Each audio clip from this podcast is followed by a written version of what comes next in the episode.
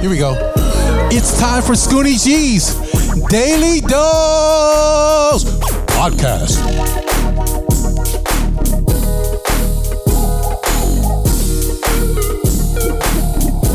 Come on, y'all.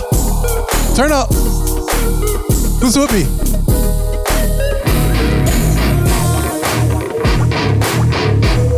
Uh. Yeah. Come on. Come on.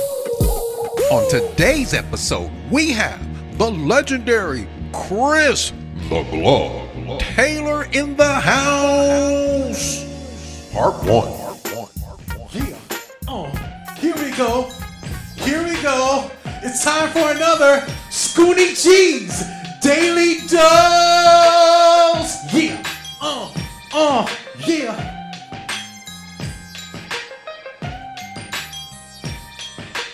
Explosive. This track. Uh, yeah. Woo! Today, we got in the house my man. We about to bring him up. His name is Chris the Glove. Scoonie Gee's Daily Dose Podcast. Come on up, Chris. What's up? My man. Good to see you. I appreciate you. Man, let's jump let's jump right into this thing right here.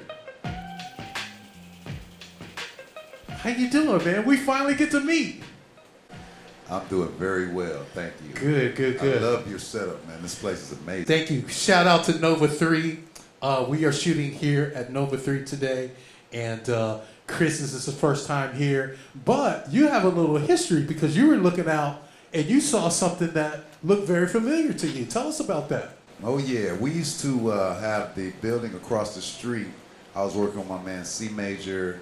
Um, it was Dawn Robinson, Raphael Saadiq, and uh, Ali Shaheed. It was the group was called Lucy Pearl. So we're right across the street from where we recorded most of the you know early basic tracks of it, and also Ice T was in this building with uh, I believe it's uh, his record label. I forgot the name of it. Was it Syndicate? Yeah, Syndicate. Syndicate. Rhyme Syndicate. Rhyme Syndicate, They yes. were here, and also the Pharcyde was in there. We was all in this building. That's a really famous, Wow. creative building. Yeah. Like so there's there's energy all around this area, and uh, that's a lot of those names I actually know too. Ice T is still doing the body count thing, Oh yeah. and all my guys are are in his band. Shout out to Will, shout out to Ernie C. Ernie C. Yes, sir. So we know a lot of the same people. That's so crazy that we never met. We just, you were just on the phone with Battle Cat. Right. And uh, I worked with Battle Cat back in 2000 uh, on the Eastsidaz record. You know, Snoop Dogg and the Eastsidaz. Oh yeah. So, wow. It's a small circle in Hollywood. Really, once you get to working, you're gonna see that it's really not that many people. So, did you know where my nickname came from? No. Snoop Dogg! he gave me a nickname too. It was Chris the motherfucking glove. he added a little. he inflection. to MF to it. All what you would have said, Scoonie motherfucking G. you know what I'm saying? I like that. So, speaking of, why don't you give us a little background of you know your days at Death Row, and uh, more importantly, let's actually let's go even further back than that. Tell us how you got started in the music business in general. How, well, tell us about your start, We're gonna go all the way back. all the way back, We're gonna take it back. way back. Well, let's see. I started professionally or just No, like when you were a kid, Oh, like yeah. what sparked you? Like I have my little kid story. What sparked me? What when you were a kid? Take us back to all the way back when you were a kid. What sparked you to get into this crazy business? So uh, when I was nine, I was a vocalist in the beginning. I sang soprano.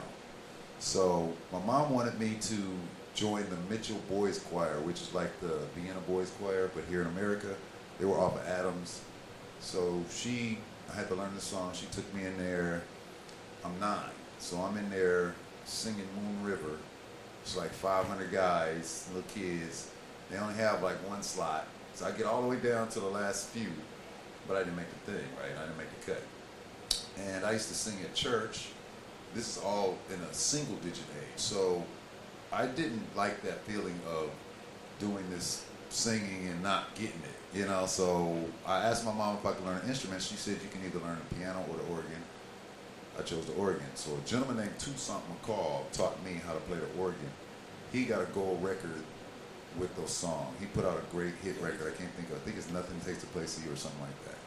And he had a gold record right above the Hammond B3. You know. Wow. And that's So nine that. nine years old. Well, at that point I was twelve. 12. Because it went from nine to I ain't doing nothing to I'm gonna think if I like it, maybe I'll do music again one day. Isn't that crazy how just one little spark can lead to a whole lifetime and a career in the business? So, kids out there, if you have that little spark, hold on to that spark because you never know what can happen. Your dreams are never too big. Dream big. Now tell us where you are today. Like bring us bring us through. I want to hear about the Death Row story. How did you get involved with Death Row? Well, I'll tell you. So, the funny thing with when I was 12, I'm staring at this. I walk in and I'm, I'm looking at this, right? This is the Hammond. So, Toussaint McCall goes, I said, What is this? And he goes, Oh, it's the Hammond B3 organ. And he starts to break it down, right? And I'm like, No, that.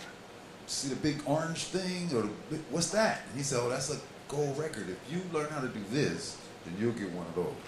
He said those words to me. Wow, I was 12. I was like, let's go then. I want that. I didn't care nothing about learn. I was like, I'm gonna learn it so I could get collect these things. Wow. And the very first record that I made was called Reckless with Ice T.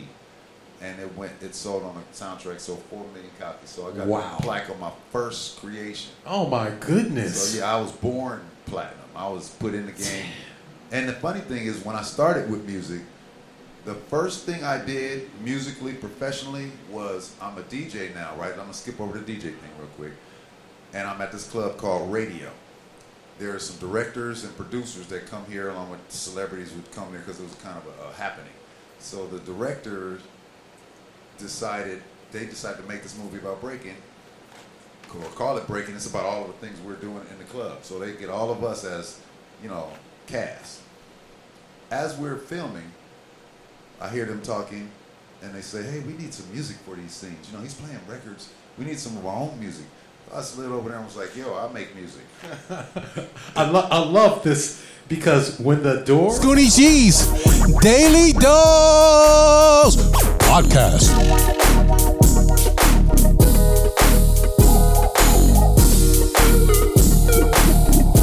Come on, y'all. Turn up. Who's with me?